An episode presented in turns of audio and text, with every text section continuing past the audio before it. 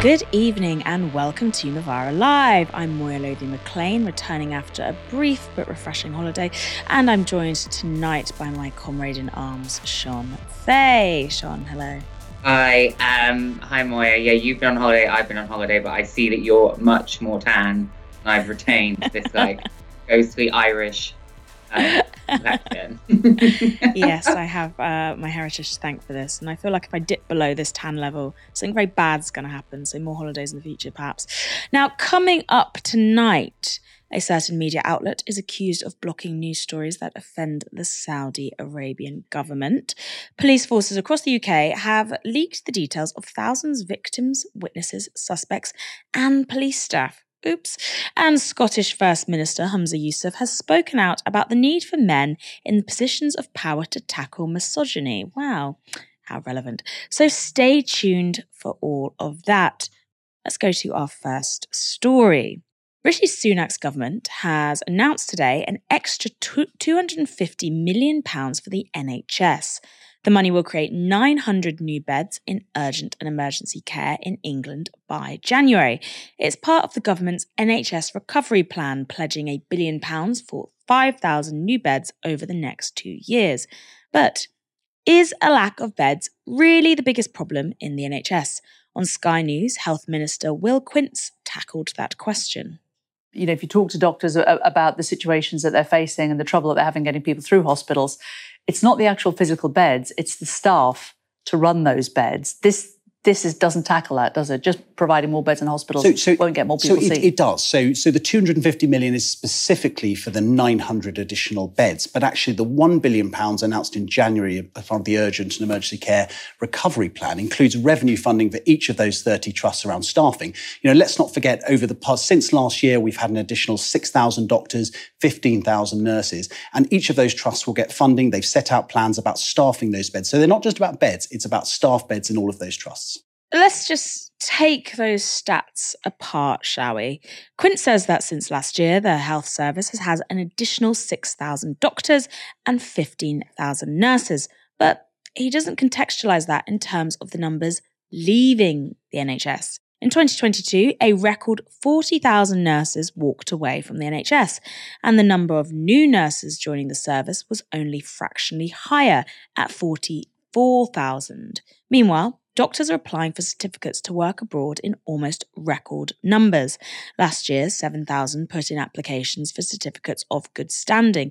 That's the highest it's been since the 2015 junior doctors industrial dispute, and about a thousand above the average for the previous six years. In 2023, current figures suggest that number will grow even larger. Those figures, 6,000 new doctors and 15,000 new nurses, also don't mean much unless we know what the health service needs. This graph from the BMA shows how England ranks against similar countries in terms of the numbers of doctors per 1,000 people. The UK is third from the bottom of the table at just over three doctors per 1,000 people. England is fourth from last. To get to the middle, where Ireland is, for example, we'd need about an extra two doctors per thousand people. The BMA handily tells us what that amounts to as a total. In 2022, the NHS needed an extra 42,000 doctors to plug the gap. It's an improvement since 2020 when an extra 50,000 doctors were needed, but there's still a long way to go. The extra billion in funding to the NHS doesn't nearly make up for the way in which the health service has been stealthily defunded since the Tories took power. During austerity, NHS funding was supposedly ring fenced, meaning it wasn't directly cut, it also didn't grow very much. Meanwhile, the population aged, with increasing numbers of people needing treatment. The government has pledged an additional 5,000 beds over two years, but is that enough? Again, we can work that out by comparing our bed stock to similar countries. And the UK is almost at the bottom of this list, with around two and a half beds per thousand people. The average is five, which means we'd have to double the number of our beds in order to get there. The total number of NHS beds in England has also been falling. This graph from the King's Fund shows the number of NHS beds in England. We actually have half as many beds now as we did 30 years ago during the Thatcher and Major years. The NHS lost around 100,000 beds, That figure flatlined and then fell further during the new Labour government, and it's continued to decline over the last decade. In 2010, there were 154,000 NHS beds in England, but by last year, that figure had dropped by 16,000, leaving just 138,000 beds. Those 5,000 new beds promised by the government over the next two years, they don't even make up for what's been lost since the Tories took power. No surprise then that Shadow Health Secretary Wes Streeting responded to the news of the Tory policy with this. The Tories' big announcement today is 900 hospital beds. That's just 7% of the 12,000 beds they've cut since 2010. It's a sticking plaster that is nowhere near the fundamental reform the NHS needs. The longer the Conservatives are in office, the longer patients wait. Shon, beyond the sticking plaster, is there an existential threat facing the NHS beyond pay and so on? Why are so many doctors leaving? Well, I mean, I think so many doctors are leaving because uh, the conditions and the, and the stress that they've been under for so long throughout the pandemic and even before that has just made it that so many doctors who really wanted to work in the NHS like no longer can really stand to not just because it's not just about pay it's also about working conditions it's about waiting times it's about the the problems when they see um you know like patients suffering and they're not really able to help that's incredibly demoralizing and i think when you hear doctors, especially junior doctors, talking about leaving. That's often the reasons that they give. I just want to say as well about the sticking plaster thing. Like, obviously, I agree with Wes Streeting, but I have to say, I just don't think Labour is in any position to. Um, I don't know, to be the kind of the vanguard of critique of the Tories on NHS policy, considering that Keir Starmer just U-turned on a pledge to, you know, end private provision in the NHS he said that he was going to do that, and then he's just withdrawn that um, as of July. So, uh, you know, when we look at the landscape in the NHS and the sort of multifaceted problems, yes, there's been the fact that you know there's been no real funding, and whilst it was ring fenced, that essentially led to a stalling in growth and uh, an increase in uh, staff stress and the fact that people are leaving. But but also, you know, there there is a rot there when essentially so much private profit is involved in our National Health Service. And for the Labour Party to have you know, withdrawn such a key pledge that really should be the core of any kind of progressive politics in this country is depressing. And it doesn't make me feel very confident in any pledges that they are currently continuing to make with regards to how they're going to improve the NHS. And I, am unfortunately not convinced that we're not just going to see a continued managed decline. I think it's that knowledge of the likelihood of a managed decline, which is also, as you say, contributing to falling staff numbers who are fleeing for promises of better life, sunnier climes, and less stress and pressure in their day to day in places like Australia. Now, the Tories haven't just overseen falling staff and bed numbers in the NHS, they've also watched NHS waiting lists stack up. The overall waiting list has hit a record 7.6 million people waiting for treatment in England. That's roughly one in every seven people. And there are still nearly 400,000 people waiting over a year to be seen. One of the areas where the NHS is doing pretty badly is cancer care. Beginning treatment quickly is a crucial factor in cancer survival rates. One target is the so called two week rule.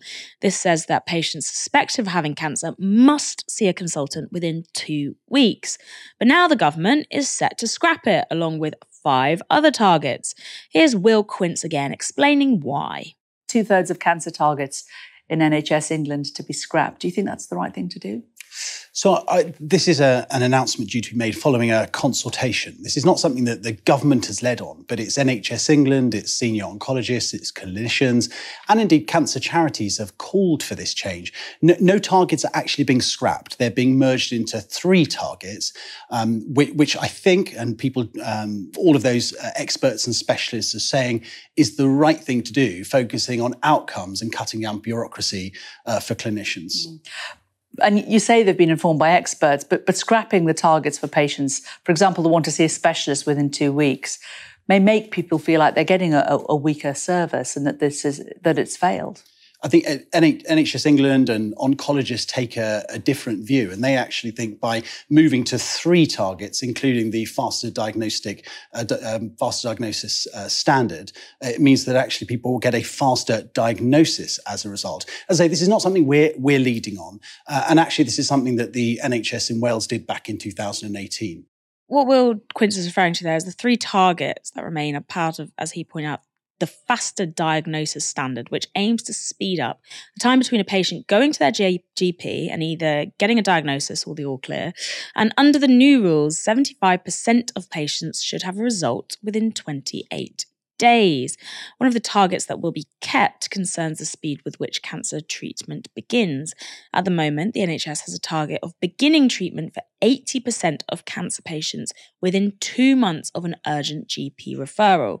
That target hasn't been hit since 2015 and it hasn't come close to being met since 2018. In June, only 59% of patients were seen in that time frame. So, what difference will these changes in the targets make to patients' outcomes?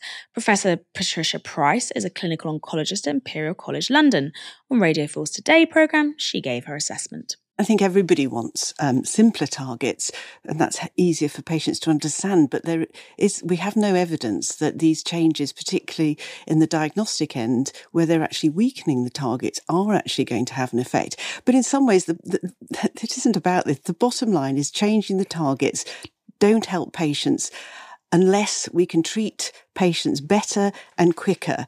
And that means now increasing treatment capacity. So just changing targets, well, it may make a small change, we'll see, but we don't need small changes. We're in the biggest cancer crisis we have.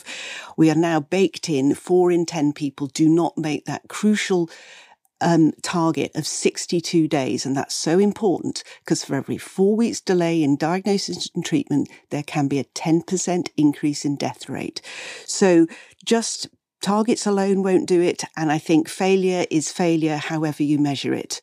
The Labour Party has been sceptical too, with Keir Starmer saying this. What they're doing is moving the goalposts, and even where they're keeping targets, they're still not hitting them. Ironic, but correct. On Sky News, this was Shadow Work and Pension Secretary Jonathan Ashworth responding to the changes. The government is talking about changing cancer targets. The government says that its changes are after consultation with cancer charities and specialists who say that actually some of these targets don't really achieve anything, that they're a bit pointless. Let's just combine them all into three. It's about streamlining care and making cancer care better for people. Well, I tell you who's not been achieving anything. It's the Conservatives in their running of the NHS, where we've missed all the cancer targets or the main cancer targets. Those on a waiting list at record levels. Young people, sometimes in a very desperate state, denied access to mental health care. This is what happens when you run the NHS into the ground. And it's why, in many ways, it's all very well Rishi Sunak saying this is NHS week. He's not come forward with any serious plans or proposals to fix the problems in the NHS. And I think, you know, this really is a last gasp government who've, after 13 years, have had their chance. What Ashworth pointed out is that if you weren't aware of this already, these health policy announcements are part of what Rishi Sunak is calling Health Week. Last week was Small Boats Week, which all adds up to the fact that Tories are doing this incredibly trite and patronising series of themed weeks, which all it seems to do is highlight their ongoing failures. I think something like six people died in the channel at the end of Small Boats Week, which sums it up. And now we're looking at them scrapping targets for cancer patients and ongoing failures within the NHS, and we're expected to, expected to clap and just forget what led to all this in the first place. Uh, this short term attempts to turn around 13 years of rot is not going to work. It just leaves everyone more demoralised. Let's go to our next story.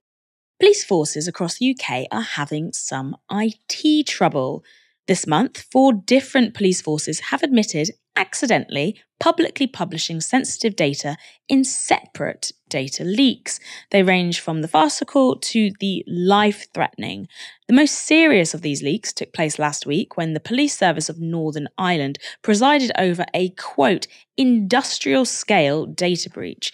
Details about 10,000 serving PSNI employees were accidentally shared in response to a Freedom of Information request. These included the surnames and first initials of PSNI staff, where they're based, and the unit they work in, including intelligence and surveillance units.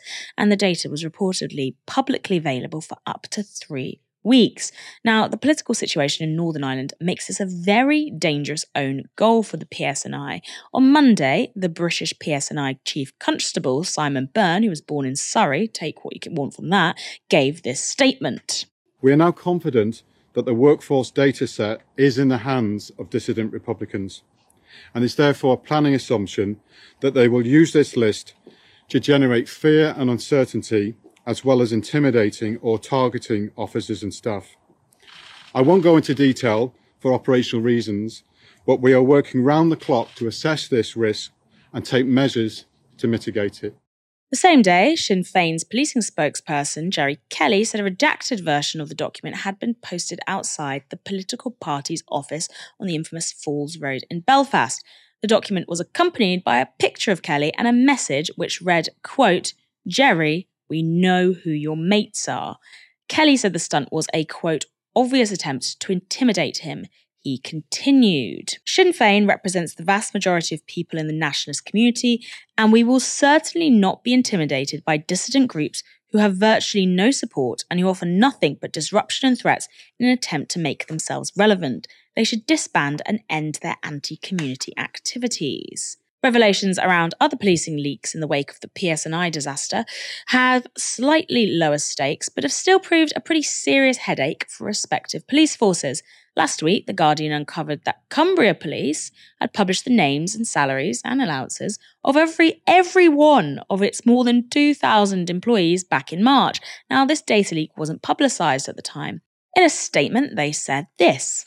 Cumbria Constabulary became aware of a data breach on Monday, the 6th of March 2023, where information about the pay and allowances of every police officer and police staff roles as of 31st of March 2022 was uploaded to the constabulary's, constabulary's website, which was a human error.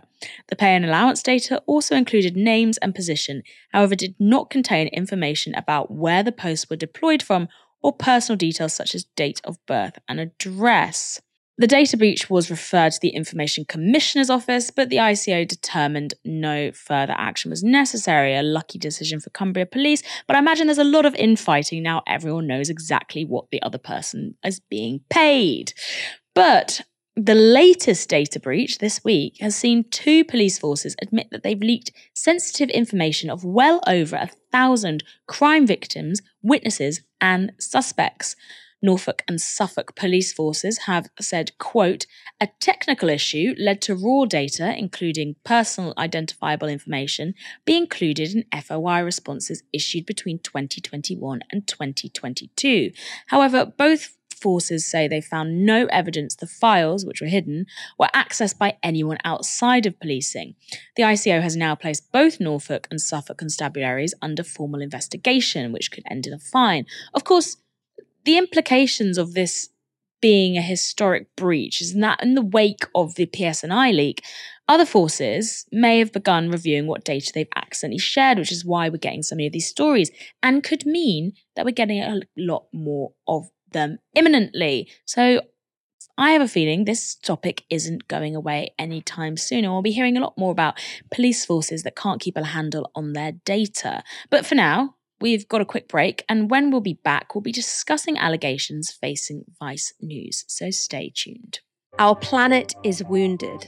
As extreme weather events rage across the globe, the mainstream media either acts as if no one is to blame or flat out denies it's happening. We don't want to live less good lives because of some lunatic climate nonsense hysteria from an eco cult telling us the world's on fire. But here at Novara Media, we expose climate villains. According to Julia Hartley-Brewer, we should just keep calm and carry on. Sunak doesn't want to talk about the environment. We analyse the climate movement and how it's changing and explore what we can do to adapt to climate breakdown. We have to act now. In the face of obscene wealth and influence, we need people powered media. If you can, join our regular supporters and donate one hour's wage per month or whatever you can afford at novaramedia.com slash support. We can't do this without you. That's right. Ash is correct. We are funded by you. Just to reiterate, that link one more time is novaramedia.com slash support. And you can find it in the description box below. Let's go on to our next story, which is all about how media is funded. Promise we didn't set this up. Troubled media company Vice has been accused of blocking news stories that could offend the Saudi Arabian government. Now, these allegations follow the agreement of a lucrative new partnership between Vice and media publisher MBC, which is 60% owned by the Gulf state. An exclusive Guardian report details examples of Vice spiking or pulling content that covers controversial aspects of the Saudi regime. Freelance writer John Lubbock spoke to The Guardian about a Vice report he worked on about young Saudis campaigning for transgender rights. Lubbock says the piece was, quote, actively welcomed by Vice editors, but publication was then repeatedly postponed and cancelled last minute. Multiple Vice sources told The Guardian the article was pulled after an intervention by senior Vice staff, who thought it could endanger employees working in Saudi Arabia. Lubbock thinks this is only part of the story, though. He says this. I was told by editors there that the story was delayed because they had a team of people in Saudi Arabia, but this seems this may not have been true or only part of the story. Bankruptcy has already affected the publication's reputation, but if they're now seen as shying away from difficult stories due to their ownership, it's really the final nail in the coffin of their countercultural image. I think the constant list of things that you can buy on Vice News com is probably the final nail in the coffin of their countercultural image, but we won't quibble. In another example of self censorship, a Vice World News film examining Saudi Crown Prince Mohammed bin Salman was deleted from the internet. Now, Vice sources who spoke to The Guardian said the removal was, quote, partly attributed to safety concerns regarding staff in Saudi Arabia. Note, only partly. Vice previously paused its work in Saudi Arabia after the murder of journalist Jamal Khashoggi, but in the wake of repeated financial problems, including bankruptcy, the company has expanded its relationship with the country. And in Vice's London office, a photograph of the Sarah Everard Memorial protest has reportedly been removed and replaced by a giant map of Saudi Arabia by employees who are working on this joint venture. Vice is also receiving, quote, millions of dollars via its advertising subsidiary, Virtue, to promote Saudi Arabia internationally. The Vice partnership is part of Saudi Arabia's push into taking a leading role in global sports and culture. In the past few years, the country has managed to strong arm its way into partially controlling elite golf. If you are not aware of its beef with the PGA, look it up. Very entertaining, but also demoralizing. It's also bought the Premier League team Newcastle United and has stirred up debate by bringing some of the world's top footballers and managers to its professional league. Shon, what does Vice's alliance with Saudi Arabia and its content censorship tell us about the fortunes of media? Nothing that we don't already know, and I'm sure that uh, Novara Media um, are acutely aware of the landscape in which they're trying to operate and distinguish themselves. But I think uh, the sort of increasing decline of media into uh, advertorial, uh, into kind of um, PR rather than um, perhaps journalism or the independence that we associate with journalism you know, is something that we've been seeing across the board when it's not just um, turning into sort of content flip over by AI. The problem here is that you know Vice Vice has been in trouble for some time, uh, and I suppose out of desperation, the the company or the shareholders they will be looking to um, continue try and save the company financially, and in doing so, they've kind of yeah lost the vision perhaps of it being um, yeah, a company that is for independent journalism. And of course, there is something really wrong if journalistic integrity is being interfered with, allegedly, um, based on commercial interests in any media organization. There's something very warped about a media landscape where the big actors, and Vice, you know, is new media, but it is one of the larger, newer conglomerates, is that if we can't trust legacy media to be free, um, from commercial interests and we can't trust new media, it's a bit of a grim landscape. One argument I think lots of people make uh, is that if you choose to be particularly outraged by Saudi interest in the media, um, then that's xenophobic because Rupert Murdoch is right there. What do you make of this?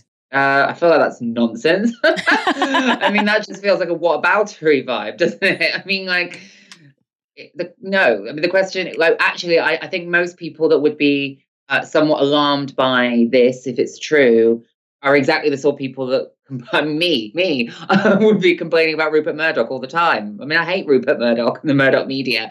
It's, you know, obviously, I think there can be, certainly, there can be, um, you know, conspiracy theory about control of the media, etc., and that and that can go down a sort of a certain dark path.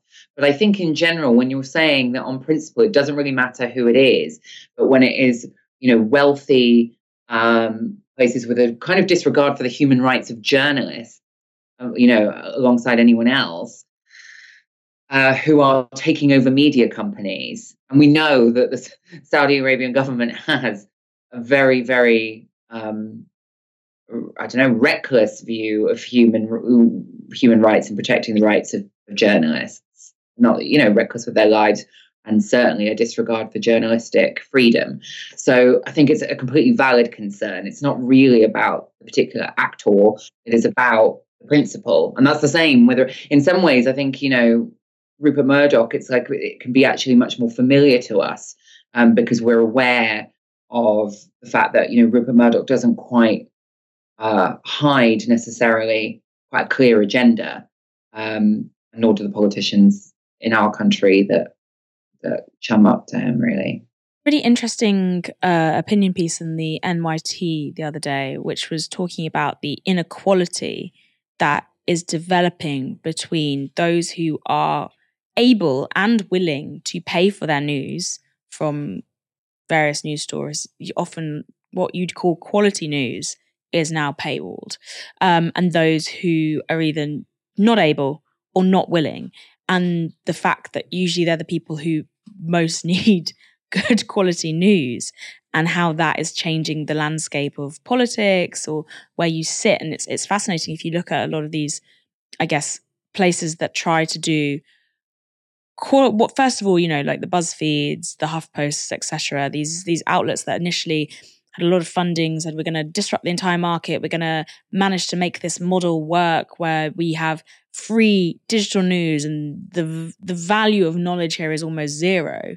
Um, but it's still going to be really great stuff, and we're going to do this light-hearted, almost you know the content versus the actual news reporting and now you look at them and because all the investors have called in their money and said actually where's our profit then the the light-hearted stuff has stayed and the quality news reporting has been killed in its entirety. Where's BuzzFeed's news operation now? The Pulitzer winning team, they've been decimated. And instead, you get memos about the fact they're going to be moving to an AI driven content. And so the people who can't pay for news or don't want to pay for news are going to end up with that as the first sort of port of call, this SEO driven stuff. Whereas people who are willing to pay for news are going to get a very different uh, view of the world and what's going on in it, which I thought was a really, really interesting article. And I will try and dig up the uh, author of it so that I can share it and have a paywall free link for people who want to. I'll put that on my social media. Let's move on to our next story. Scotland's First Minister, Humza Yousaf, has spoken out against misogyny, very brave. Writing in The Guardian, he tackled the issue in an article headlined like this Misogynists like Andrew Tate hold sway over thousands of men and boys. Male leaders like me must address that. In the article, Yousaf writes this. Men have made our communities feel far too unsafe for far too many women. As First Minister of Scotland, but more importantly, as a father of two girls, this is not a situation I'm prepared to simply accept. Let's be clear, this is not a situation unique to the to Scotland or the UK. Women and girls the world over are suffering due to the actions of men. Barely a week goes by without a distressing report in the newspapers or on our television screens about a woman being the victim of harassment, stalking, abuse, violence, rape, or murder. The situation facing women and girls across the world terrifies me. We see abortion rights under attack here in Scotland, as well as across the world, with the decision to reverse Roe versus Wade in the US and attacks on girls' right to education in Afghanistan.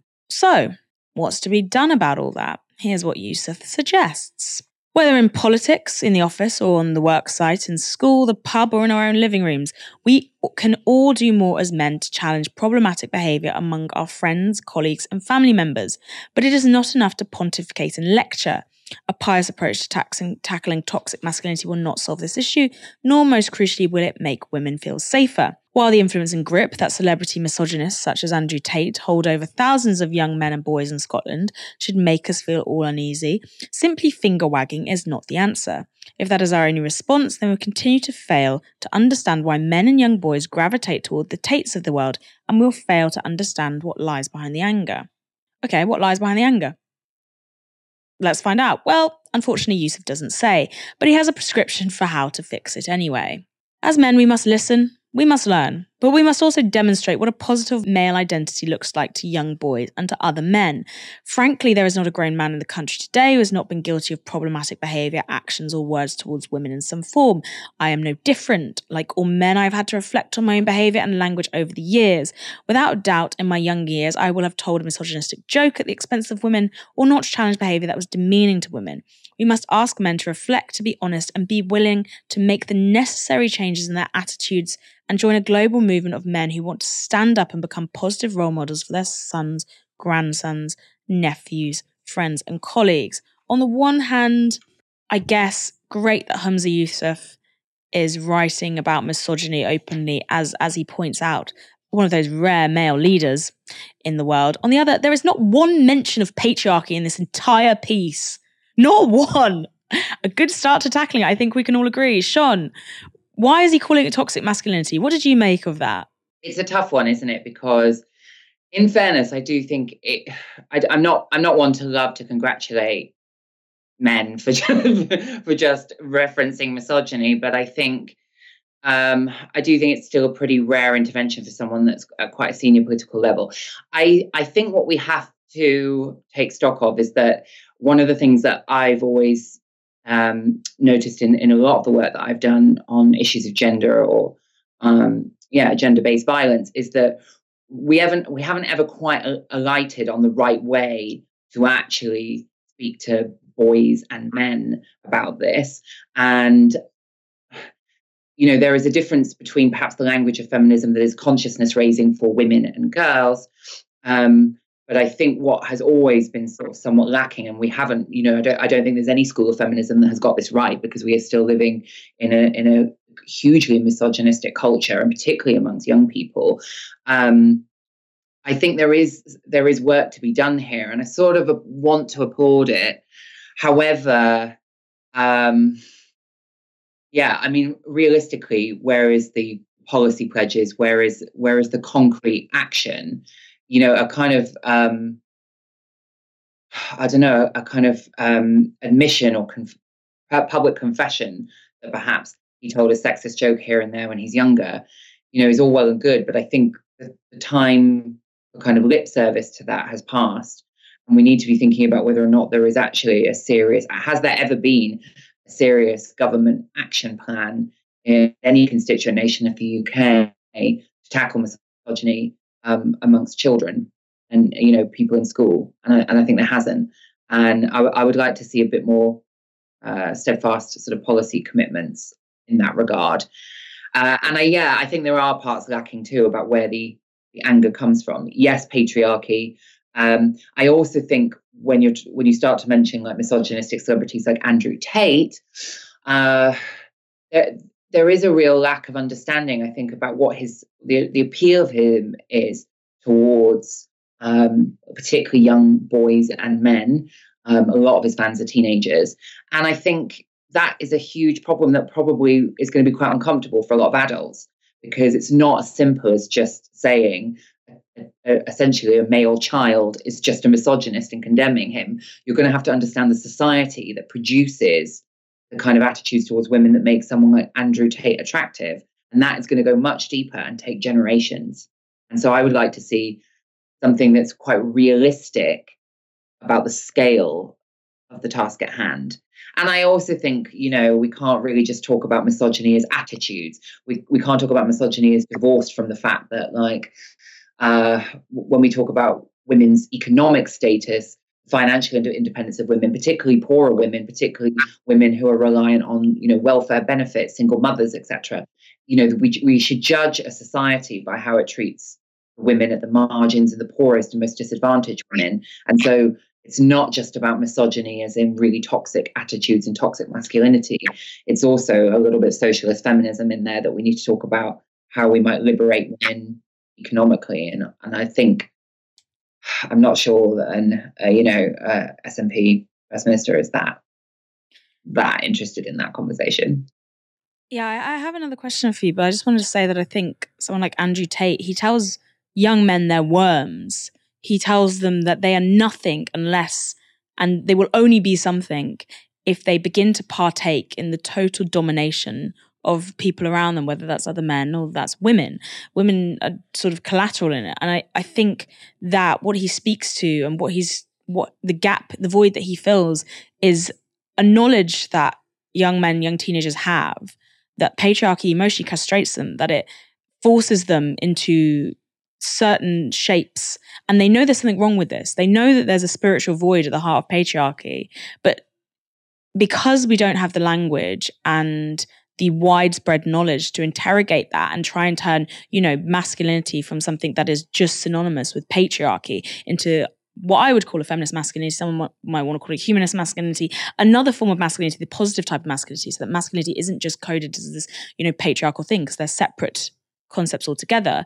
Instead of that, then we don't we don't have the sort of widespread language of that, we don't have the widespread programs that we don't have the alternatives. So what people are given is this like really I guess, militaristic, dominant, patriarchal form of masculinity. And Andrew Tate says, double down, double down. You feel bad, don't worry. If you double down, you can push through and you will feel fine.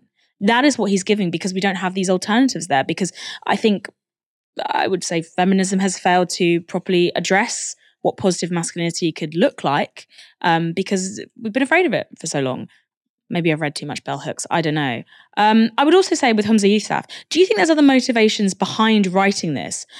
Obviously, in Scotland at the moment, there is massive sort of chatter about gender. You've got the uh, very large gender critical brigade looking for any excuse to call anyone a misogynist who supports the rights of trans individuals. Do you think this is him trying to reframe that conversation completely and say, well, let's focus on like actual misogyny over here. It was I did think it was interesting that he didn't mention trans women within this piece when that's obviously such a large part of misogyny we see nowadays.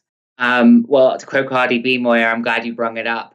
I, I, I, um, I think that's a big part of the motivation behind this piece. I think um, when you see that the SNP has been bitterly divided and his predecessor, Nicola Sturgeon, was uh, perhaps wounded if you know obviously there were other reasons for her departure from power but it certainly was one of the most you know during such a long tenure during her tenure covering the pandemic one of the things that perhaps wounded her the most was her position on on trans rights.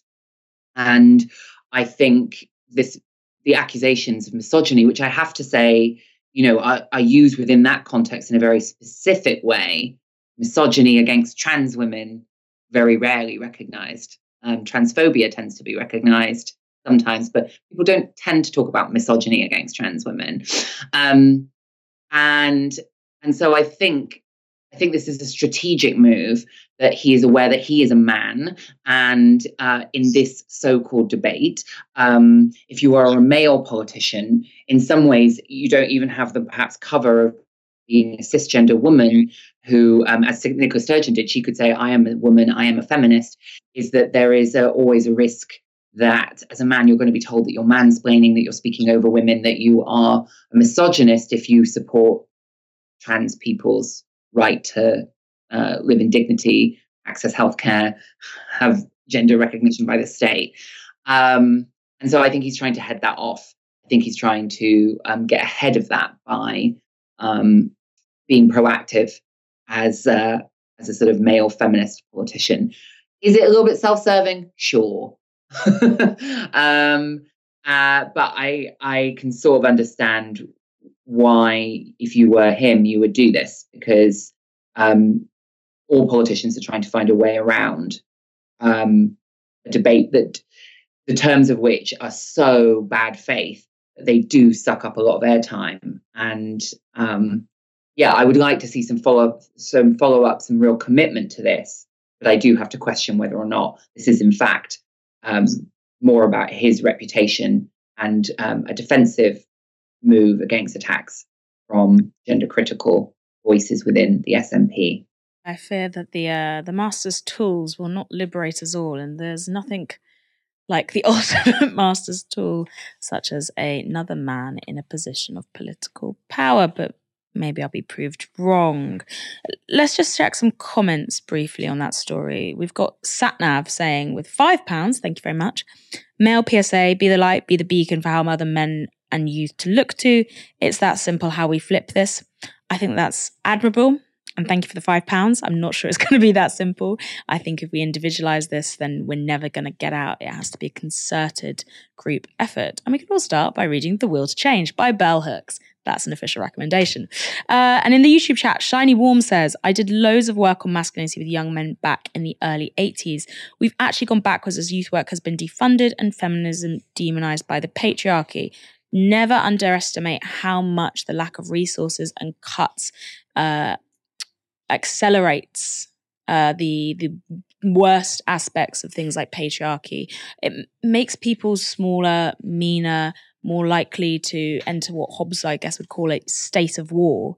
Um, and with this, you're always protecting your patch. The urge to dominate is all over, and patriarchy feeds off domination. And if you think it's just men that engage in patriarchy, it's not at all. Patriarchy would well, probably still would be upstanding, but patriarchy as a system is something that everybody is engaged in. Uh, women, men, people of all gender orientations, even if they don't realize it. Your gender does not protect you from not engaging with patriarchy, only actually analyzing, interrogating what patriarchy is does that. Let's move on to our next story. Rishi Sunak has actually come out and commented on the giant floating nightmare prison barge and the conditions that are ravaging the poor migrants who are being forced to stay there. Yes, we're talking about the Bibby Stockholm. Uh, so, this is a story that's come in from The Guardian, and Rishi Sunak says he's committed to housing asylum seekers on Bibby Stockholm. Uh, he's insisted his government is committed to its controversial plans to house asylum seekers on a barge after a series of setbacks which have fl- frustrated a flagship, pun clearly intended, stop the boats policy. So, in his first comments, as people were due to be housed on the Bibby Stockholm were removed from the vessel because traces of Legionella bacteria found in the water supply, Sunak has argued the approach was fairer for the taxpayer than putting up asylum seekers in hotels. This is what he said. It is right we go through all the checks and procedures to ensure the well-being and health of the people ha- being housed on the barge. Classic Rishi Sunak, not really saying that much, but he said has doubled down on that policy. Someone this today tweeted something along the lines of it doesn't feel like Rishi Sunak is in charge. It doesn't feel like anyone's in charge. It feels like a TV has been wheeled in and we're just watching the screen like you had at the end of term. Shon, what do you make of Rishi Sunak in his own elusive little way, doubling down on this Bibby Stockholm barge policy? I mean, I just think it's horrifying. I think on a you know on a personal level, just when uh, inhumanity that we are seeing in British public life and political life, I often think it can't get worse. Um, this has often honestly took my breath away. And what we are seeing, the fact that people are warning and warning, they warned about the outbreak of Legionnaire's disease, you know, the fact that that's not being heeded and the fact that, uh, in fact, there is this sort of doubling down, this like show of so-called strength, which in fact just to be seems to be a show of cruelty and malice, is really, really uh, depressing. And I guess the only thing I can think is that the Tories are a lost cause. This is truly like a government comprised of I, it's just it, there's no other word for it other than evil and what i would like to see what is more concerning to me now is the fact that i want opposition parties uh, labor of course but all opposition parties to be calling this what it is to not just describe um, our entire uh, policy towards migration towards asylum as like critiquing it on the grounds of efficiency or critiquing it, but actually to start talking about it in moral and ethical terms, because this is like a violation of human dignity. it's one of those things that like when you go around and see museums of some of the worst atrocities that humanity can do, and you're like, how could people do this to one another? This to me is up there with that. And I think everyone in political life that has a platform in this country that doesn't name that is also complicit um, beyond the, the, Tory government themselves. I really want to finish on some sort of uh, cheerful story, but first let's go back to the comments. Also, if anyone has a cheerful story or a line of something that they can just send us a bit of positivity, comments, hashtag, whatever, please send it to me. I want I want us to end on some sort of up. But yeah, so back on the misogyny story with an amazing £20 super chat. Thank you so much. The novice says there needs to be a commission into how to facilitate and fund more healthy spaces for men and boys encourage community as well as general education on institutional patriarchy, not an end solution, obviously. May I just broaden that and just say, encourage community in general. I think the fragmentation of community is one of the things that, again, further fuels the entrenchment of patriarchy these community spaces where we can interact with one another as human beings and not these polarized wow polarized figures on i don't know the internet that is so vital to creating a pushback to the worst impacts of patriarchy um, in terms of good news stories. How about this? We reported on this yesterday. Manchester greater manchester police have dropped a discriminatory policy uh, that bans people from attending carnival. We did reporting on this last year, and we found that through an FOI request, eight, black people were eight times more likely to be banned from Manchester Carnival than white individuals. This practice has been going on since 2006. It was uncovered by the Northern Police Monitoring Project and Kids of Colour. And now, this year, the carnival that just took place, Manchester Police confirmed that they would no longer be issuing bans. There you go. A little bit of coalition work, good Novara reporting, and people power. Shon, thank you so much for joining me tonight. It was a pretty heavy show. I'd next time you're on, I'm going to make sure that we have at least one bit of positivity, but I think we tackled all the big topics. Yeah, no problem. No, you know, whatever. It's the summer's been a washout. I'm I'm back from holiday and we we got into it. You know, there'll be time for lightness come winter, I'm sure. in the bleak midwinter, we will be shining a light, but in the damp, soggy summer, I'm afraid this is what you're getting at the moment. Thank you so much, everyone, for watching this evening. Come back tomorrow from another live stream from 6 p.m. For now, you have been watching Novara Media. Good night. This broadcast is brought to you by Novara Media. Go to novaramedia.com slash support.